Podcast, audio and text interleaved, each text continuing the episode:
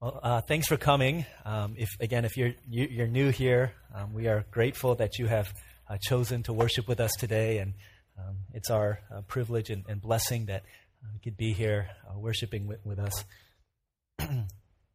Today is, um, if uh, you're not familiar with, uh, with church or with the uh, kind of church calendar, um, today marks a, a, really special day. It's called Palm Sunday. Um, this is the beginning of, of Passion Week, which means that uh, a week from Palm Sunday is uh, Resurrection Sunday, Easter Sunday. When Easter, uh, when Easter rolls around, it's typically um, the time when we begin thinking, even outside the church, people begin talking about Jesus and about Christianity and about the church. You know, um, for some years, I don't know if they still do it now, but Time Magazine and Newsweek would put out articles right around Easter time to increase sales um, that asked things like, who is the historical Jesus? Or is Christianity still um, having an impact in America? Or what is the role of Christianity in the world? And and so, right around Easter time, we would begin thinking about Jesus a little bit more, not only within the church, but outside of the walls of the church as well. And I think if you are kind of uh, in, the, uh, the, in the persuasion that, that likes to hear what goes on, you'll probably hear uh, in the past few years a certain idea, certain ideas about who Jesus is, certain ideas about Christianity that uh, say something like this. I was watching one of these man on the street videos. You see them all the time, right? Someone gets a video camera and they go around and interview people on college campuses or in shopping malls and places like that and asking, What is your perception of Jesus? Who is Jesus to you? And they would answer these questions. And then they would say, What do you think about Jesus' followers? What do you think about Christianity? What do you think about uh, the church? And one of the growing number, uh, one of the uh, most rapidly growing, uh, quote unquote, religious groups are the kinds of people that would consider themselves to be, this is what they say, quote unquote, I am spiritual but not religious. Right? Why? And if you probe a little bit, you'll hear ideas like, I love Jesus, um, but it's his people that I don't like so much. I love Jesus, but I don't really like the church so much. I love Jesus, but I'm not much into organized religion. You hear these kinds of things a lot, in part because there is often a disconnect between what we as Christians show and what we tell between the kinds of things that we tell people they ought to do and the way that we live life. And I think in order for our witness to be powerful and our witness to be genuine, then there has to be a connection, there has to be a congruence between what we show and what we tell. And we've been talking about this for the last couple weeks. And so um, as we look into God's Word today, I, I want to share just a very simple, simple and straightforward, me- straightforward message that talks about what Jesus says we ought to show and what Jesus says we ought to tell. It's going to come from Mark chapter 1. Uh, we're going to read verses 14 and 15. Uh, so if you've been in church for a while, it might be a familiar passage. But Mark chapter 1, verses 14 and 15, this Mark's account of um, Jesus calling the first disciples. We're just going to read uh, the first thing that Mark records Jesus Christ saying. Mark 1, 14 and 15. After John, this is the baptizer, was put in prison, Jesus went into Galilee proclaiming the good news of God. The time has come, he said. The kingdom of God is near. Repent and believe the good news.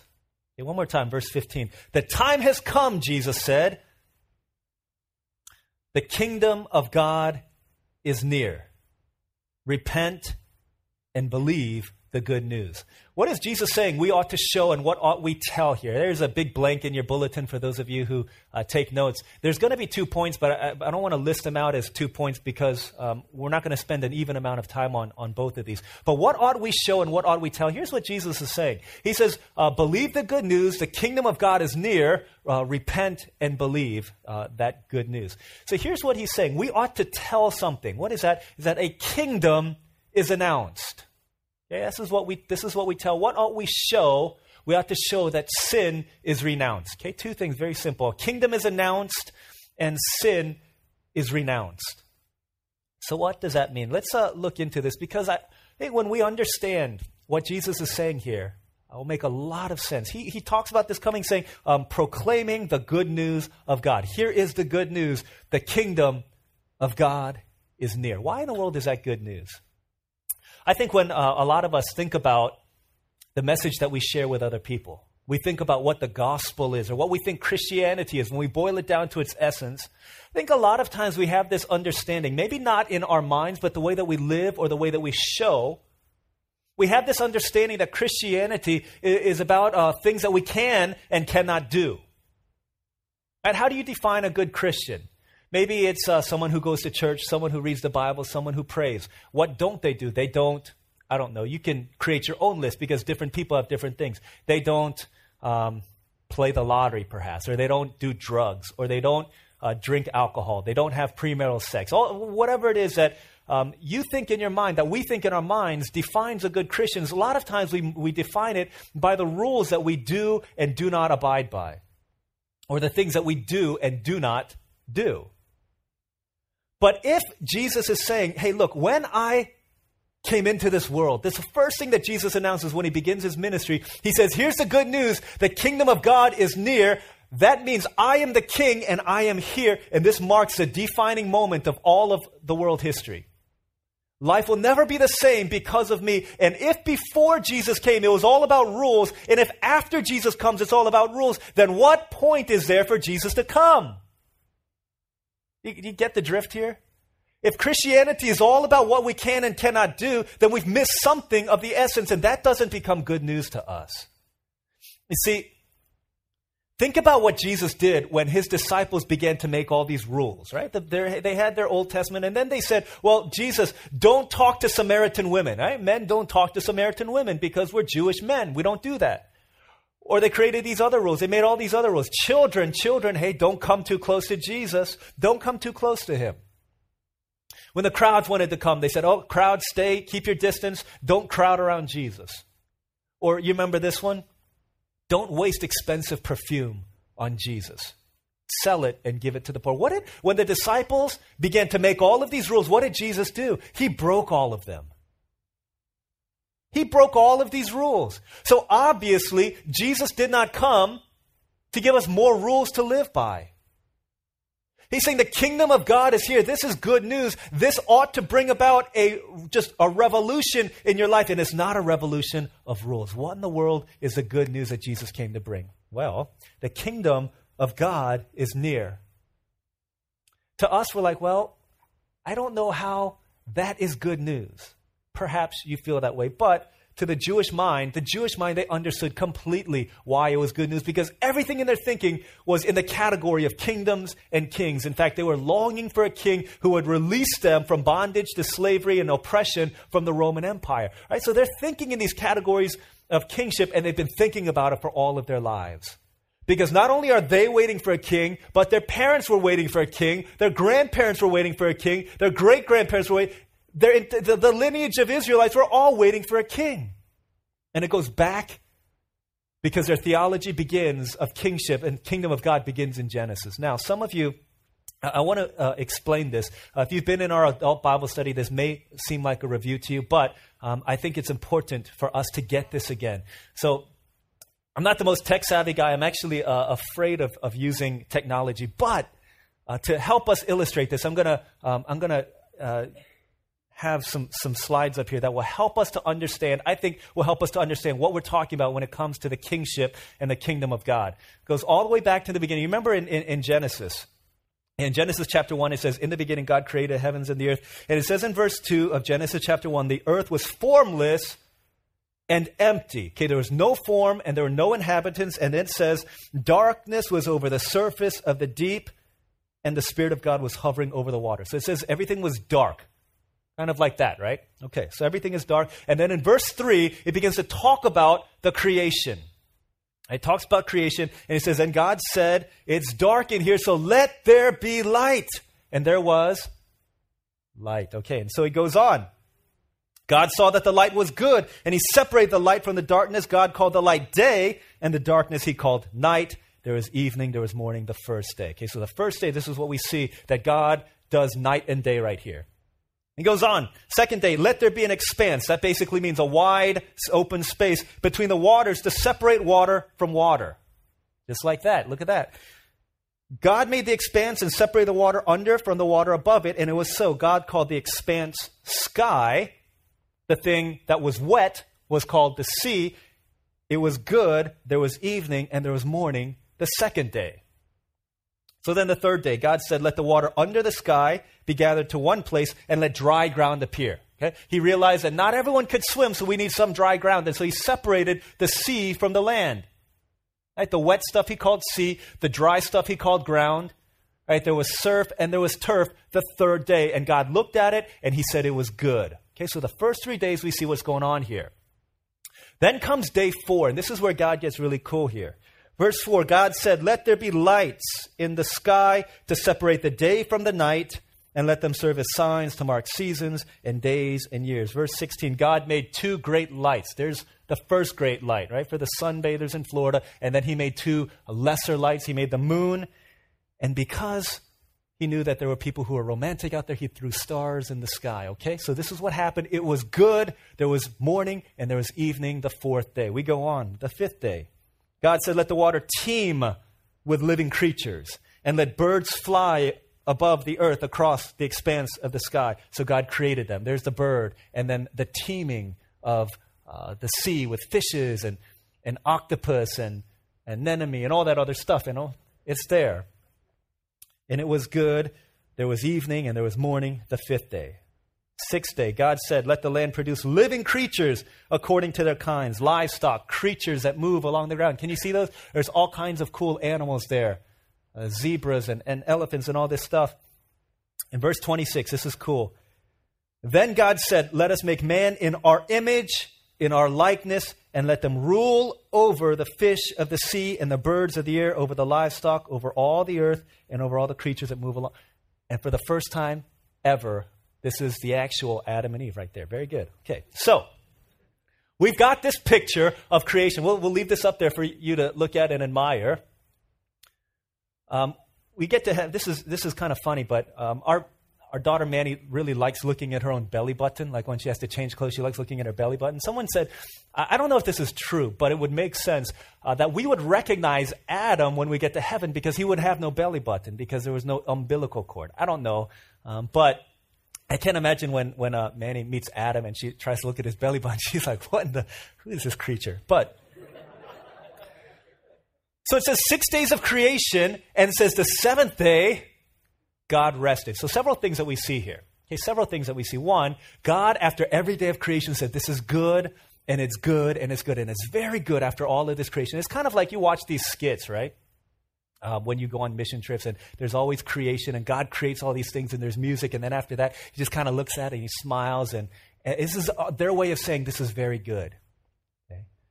God enjoyed it. That's the first thing that we see. The second thing that we see is that somehow, somehow, what we see in the second two columns, right, on the right, correspond with that first column on the other side. Right? Is this left, right, right, left? So these two columns somehow correspond with that thing on the first column, right?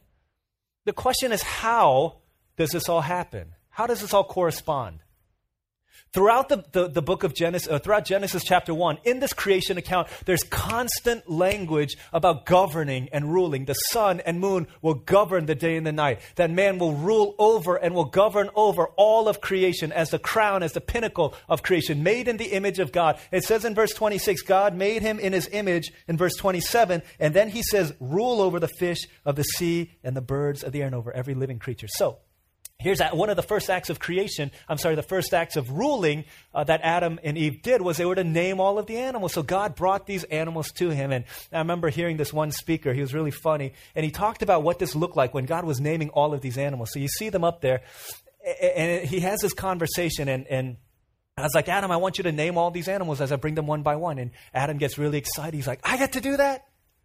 Like forever and ever, this is what they'll be called. And he's like, yeah. And so he's really excited. So he brings this animal by and he's like laughing and he's giggling. He's like, that's so funny. I'm going to call that a hippopotamus. And, and, and it's like these great big names. And, and he brings another one by and he's like, oh my gosh, that, look at his, his thing is so long. I'm going to call him an elephant. And, and he's so happy. And, and they brought this one with a really long neck and he's laughing and having a great old time. That's a giraffe. And, and then he comes and he brings this one with, with long arms and he's like, uh, that's an orangutan. And, and he brings another one that looks similar. He's like a chimpanzee. And, and then he looked and he saw how long the line of animals were, was. And he began getting tired. He's like, I'm going to be here for a really long time. And so as hours went by, God began to bring these animals by, and instead of having these great long names, he said, cat, dog, pig, bird. And then after that, he couldn't think of, he couldn't think of anything else. So he said, I'm just going to call them by what, the way they move. And so he saw a fly and he said, fly. but that's what he did. This is, this is like, the, the language of creation is that you've got Adam, made in the image of God, ruling over everything. So, what do we do when we put all these things together? Right? Some of you guys are more um, not picture oriented. So, here's, here's another way to see it here in words. If you look at it this way, Genesis chapter 1, verse uh, verse 2 says, Before creation, it was formless and it was empty. There was no form and there was nothing to fill it. So, what God does in the first three days is He creates the forms right? day and night, sky and sea, sea and land. And days four, five, and six, He creates the things to fill these domains. You see this? The sun would fill the day, the moon and stars would fill the night. And A better way to see it, a better way to see it is God created kingdoms in the first three days, and in the last three days, he created the kings who would rule over these kingdoms. So he says the sun will govern the day, the moon and stars will govern the night, the birds will rule over the sky, and the fish will rule over the sea, the animals over the land, and then as the prize of all creation, man made in the image of God would rule over all of that stuff as the vice regent in this great kingdom. And at the very end of six days, God looks at it, says it's very good. And then on the seventh day, the true king rests on his throne. From Genesis chapter 1, the story of Scripture is that our God is building a kingdom and that he is the king. And he looks at this world as he's sitting on the throne. He says, It's very, very good. Now, the Israelites are hearing this as they read the book of Genesis in that generation that Moses was writing to, coming out of slavery. They're like, this world is not good. This world is not good. I don't know how you can say that, but this world is not good. The Israelites who are listening to Jesus in Mark chapter 1 say, I don't know about you, but this world is not good. Why? I think for all of the destruction that we see in this world, for all of the things that are wrong about the world, we understand that we are just as culpable as the next person. What are the things that we look at? We look at people being exploited. You saw Ashton Kutcher and Demi Moore come out with this new campaign to stop sex slavery. Why? Because these children are being exploited. We say, why is the world like this? Well, are we any different? Do we not exploit people like this all the time? Why are people so mean to one another? Why, why, why do people treat others this way? Have we not done the same? Have you not done the same to Rebecca Black? And I'm being honest here. Right, have you not trashed her in front of other people? Not realizing that this is someone made in the image of God. And we look at the problem as if it's all out there rather than seeing that it's all right here. See, the problem, the reason why the world is not good is not because God didn't make it good, He made it good. But when we chose to sin, we rebelled against God. And everything was thrown into chaos disease and darkness and sickness, and at the end of it all, death. All of us are born into this world spiritually dead with a sentence over our lives. My uh, in laws, Olivia's parents, have been in town for a couple weeks, and um, it's been really good having them here. One of the things that my father in law loves to do is he loves to garden, and which is cool because I don't like gardening that much. So after he got uh, acclimated to our home for uh, a little bit, uh, he began to you know, go into the garage and get our tools and get our garden tools. He brought some down himself, and he started going to work. This was pretty cool. So I'd go out to work and come to church or go to coffee shop or something or meet somebody for uh, whatever it is in the morning. I'd come back in the evening and I would look at what he'd done and be amazing. So the first day he comes, he starts pulling out all these weeds and, and this like kind of like I, I didn't notice it was that bad until he pulled out the weeds and I saw, well, this is pretty good. And so I came home that evening and I saw that he had pulled out the weeds. And so the first day I looked and I saw that it was good.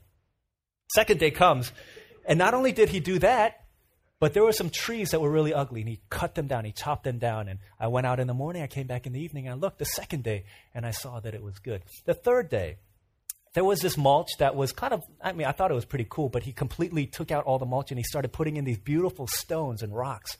And I came, went in the morning, I came back in the evening, I looked, and I saw that, man, this is good. The fourth day, it gets better and better. Not only was he taking these things out, but I went and looked in the backyard one day, and I saw that he had planted an orange tree right in the middle of our backyard.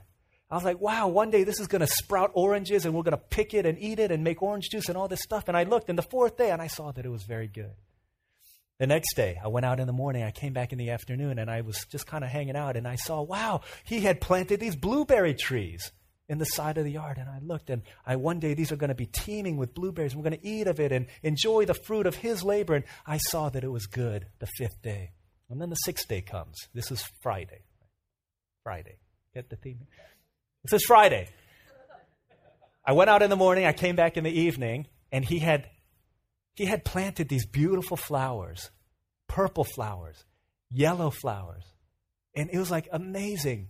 And I thought, wow, this is beautiful. And it was good the sixth day, morning and evening. And so came home Friday. Um, one of the house churches was meeting at our place. And so Manny and I were just kind of sitting. He had actually um, not created, but he had bought a, uh, a gliding porch uh, chair for the porch. And so I'm sitting on it with Manny, and we're trying to feed her dinner and stuff. And so Manny's kind of playing around, romping around. It's a beautiful day, amazing weather that day. So she's kind of walking around and, and playing and laughing and falling down and tripping and stuff. And so I am trying to watch her for a little bit. And then after a while, I just kind of sit and I'm, I'm enjoying, uh, enjoying the day and enjoying the weather. And then I see Manny comes and she uh, says to me, Daddy, Daddy, in Korean. She says, Appa, Appa. And she comes with a present in her hand. And she had plucked out of the ground this beautiful yellow flower that grandfather had planted. And she came to present it to me. And she's like, Daddy, Daddy. And the first thing I said was not, Oh, how beautiful, Manny. It was shock. I was like, oh, Manny, oh no. And all of a sudden, her excitement turned to anguish. She realized that she had done something wrong. And so she turned away from me and she went and went down the two stairs to where that plant was. And she tried to put it back onto the stem. And I said, Wow, that's pretty cute, but it's too late because the damage has been done. I think that's kind of a picture of what happened in our world when God created this world and saw that it was good. And we chose to rebel against the beautiful things that He had done. And then we try and fix these things by, by trying to do all of these things ourselves, but we realize that we can't. That we don't need to, well, we can't try and take the things that we've done wrong and all the brokenness and all the damage and all the, the things that are messed up and, and try and fix it ourselves. We look at our broken lives and, and we try and deal with it and try and, and, and use all these self help mechanisms and all of these other avenues in, in order to try and make these things well, but the damage has already been done. The only one that can fix it is the one who started all of this in the first place. And so, an aside, Grandpa came and he planted a new tree and, and made it better. But in the midst of all this, Jesus says, This is why I came. It says the kingdom of God is near. What does that mean? If the kingdom of God is near, it means that the king has come. What in the world did it mean that the king has come? This third phase, there was creation, there was rebellion, and here he comes to bring redemption. I want to read what, what John Calvin wrote. Calvin is a, is a famous theologian, and in the preface to his French, um, the, the French Bible, this is what he wrote. This is amazing. He says, All good which could be thought of or desired is to be found in Jesus Christ alone. For he was humbled to exalt us he became a slave to free us. He became poor to enrich us. He was sold to redeem us, made captive for our deliverance, condemned for our absolution. He was made a curse for our blessings, an offering for sin for our righteousness. He was marred that we might be restored. He died for our life. So that by him, this is the result, so that by him harshness is softened, anger appeased, darkness made light, injustice justified, weakness made strong, dejection consoled, sin prevented, scorn despised, fear made sure, debts canceled, toil made light, sadness rejoiced, misfortune made blessed, difficulty eased, disorder ordered, division united, rebellion quelled, threats threatened, ambushes uncovered, assaults assailed, effort weakened, combat combated, war warred against, vengeance avenged, torment tormented, damnation damned, ruin ruined, hell held prisoner, death destroyed, and mortality made immortal. Right? This is what Jesus Christ came to do. The final act of history is that God is going to come, that Jesus is going to come again, and he's going to restore everything that was broken. See, the message of hope, the message of good news that Jesus came to bring is that I am coming to restore this kingdom, but in this meantime, I have come to make everything that is wrong right in your life. That this is why he came. He came to fix our broken lives. That no sin is too great for him to overcome. That no addiction is too strong for him to break. That no injustice is too great that he cannot make right. He's saying, This is the good news, and if you don't believe it, then you don't understand the presence of the king because when the king comes, when the king comes and he sits on the throne, then he makes all things good, even in our lives. And this is why he came. The gospel is not about what you can and cannot do. That's not what it's about. Saying there is good news that a kingdom has come.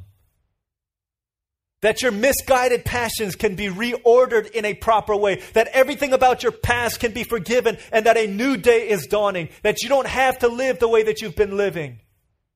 That no matter how deep your guilt goes, that His grace covers that even more deeply. That no matter how shameful your life is and how stained you've been, He can wash you whiter than snow. Saying, This is the gospel of Christ. It's a message that a kingdom is announced and that the king has come and he wants to rule and reign over your life and over this world.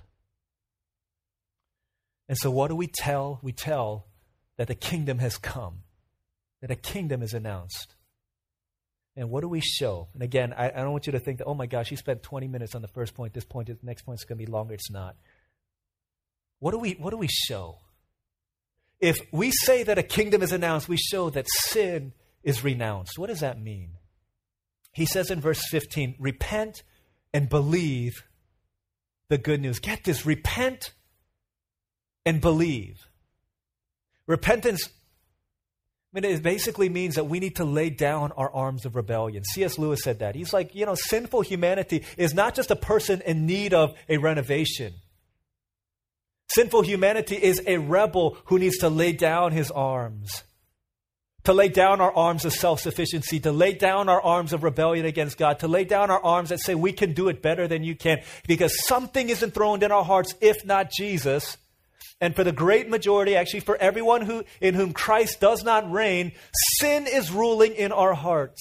And so when he says repent, we're saying that we replace sin with Christ as the ruler of our lives on the throne of our hearts, that sin becomes renounced. This is what it means to repent. And then he says, believe the good news. To believe the good news that Jesus Christ, when he's enthroned as king, makes all of our lives good.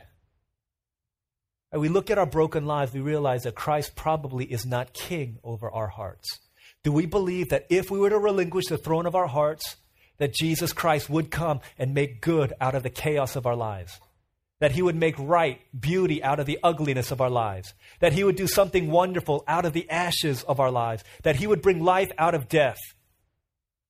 Do we really believe that? This is what it means to repent and believe because it's not saying it's a one time thing. It is a continual thing that goes on throughout the Christian life. This is Martin Luther when he nailed the 95 Theses to the door of the gates of Wittenberg.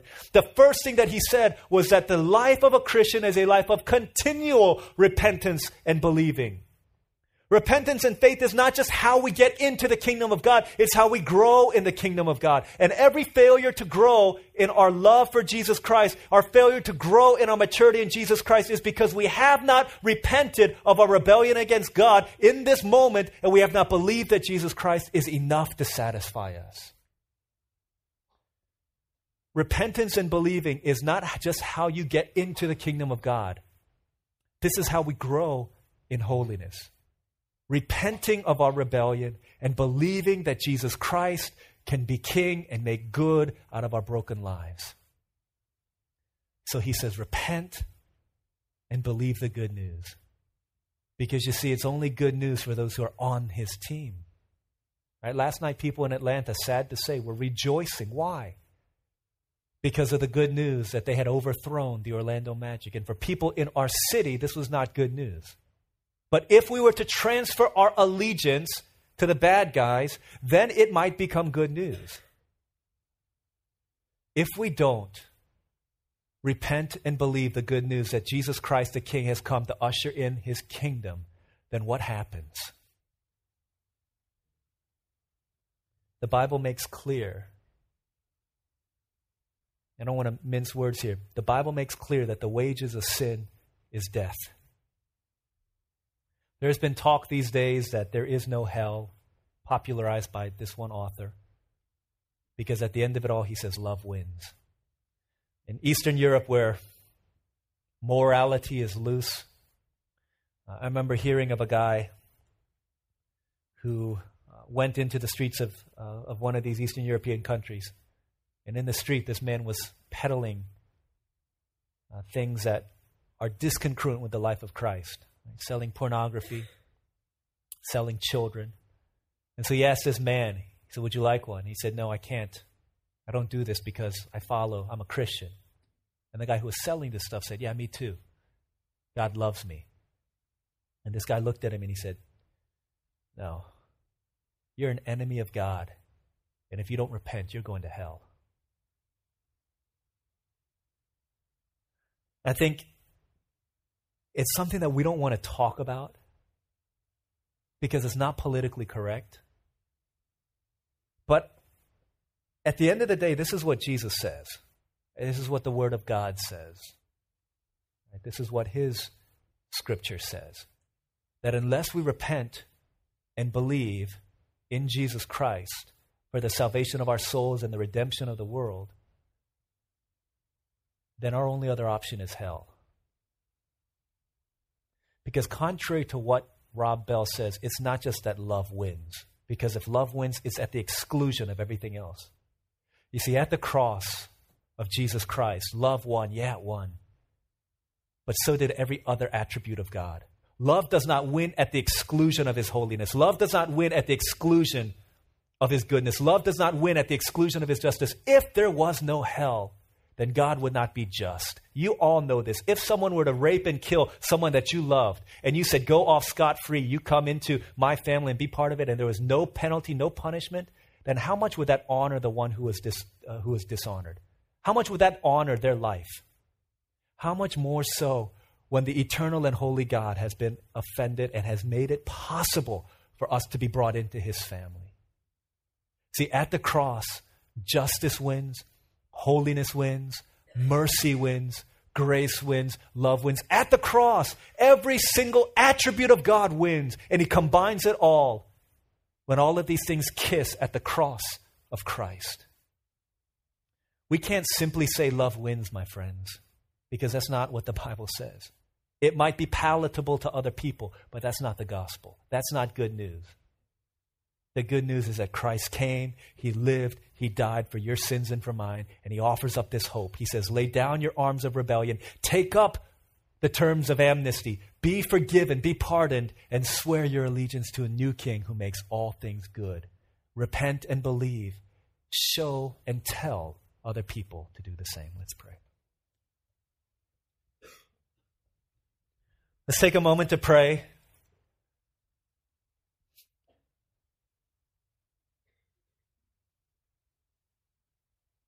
You know, my friends, I think some of us have to understand that we are born as rebels into this world, rebels against God. And if we don't lay down our arms of rebellion, then judgment is coming. I wish that it wasn't that way, but I know that it is. Maybe for some of you in here, you have not made this decision to trust Jesus Christ to be the pardoner of all of your iniquities and wrongs, and then to be the king over your life. His promise is not only that he will forgive you, but that he will make all that is broken in time right. It doesn't mean that right away everything's going to be good because it's not. In fact, there's a, there's a cross that we bear to follow Jesus.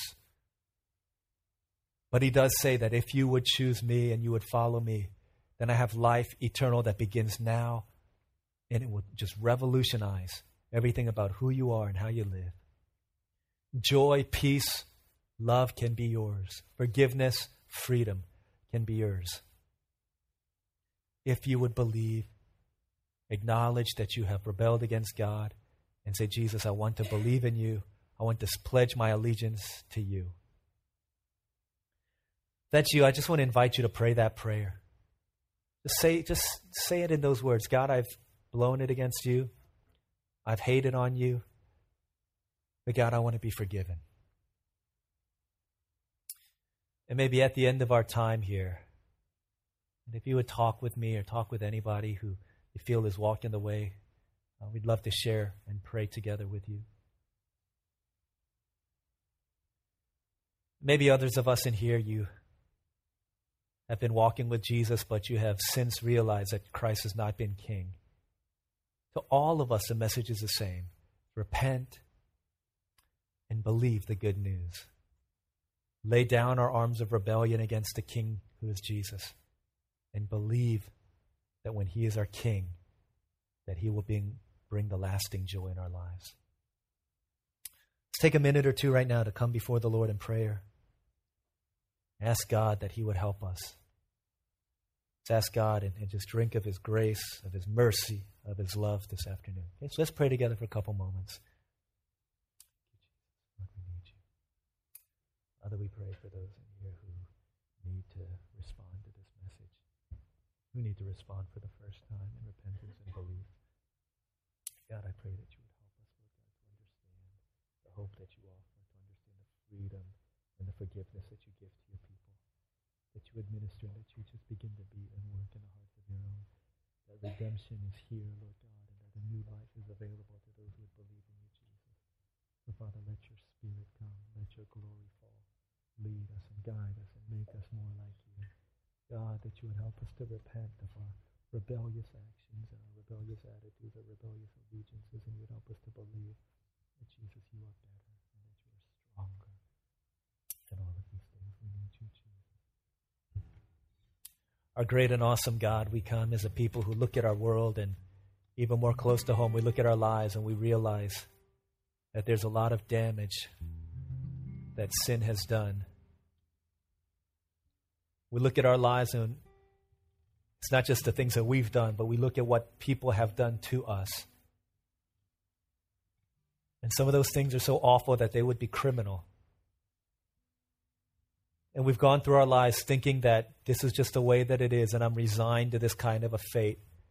But you tell us that there's hope. But you tell us that you came to fix our broken lives. Tell us that you came to heal the hurts within. You came to make us new. You didn't just glue a, a flower onto the stem, but you came to uproot all that was evil and to give us all that is good. Help us to believe it. We look at our lives and we look at all the pain we've inflicted on our own lives. We look at all the pain we've inflicted on other people and we say, God, we have hurt the image of God in others. We've hurt other people. We wonder what can be done for a rebellious heart like these.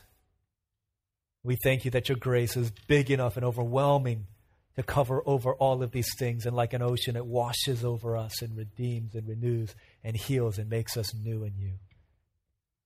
Help us to believe it. For those who, right now, if we were to die, would be judged on the basis of our sins, pray that you would convict our hearts and help us to realize that if we put our faith in Jesus Christ, that we won't be judged on the basis of our sins, but we'll be based, judged based on the perfect, perfect life of Jesus Christ, who lived the life that we failed to live and then who died the rebel's death that we should have died. And he gives us a great exchange his perfection for our, for our rebellion and our sin.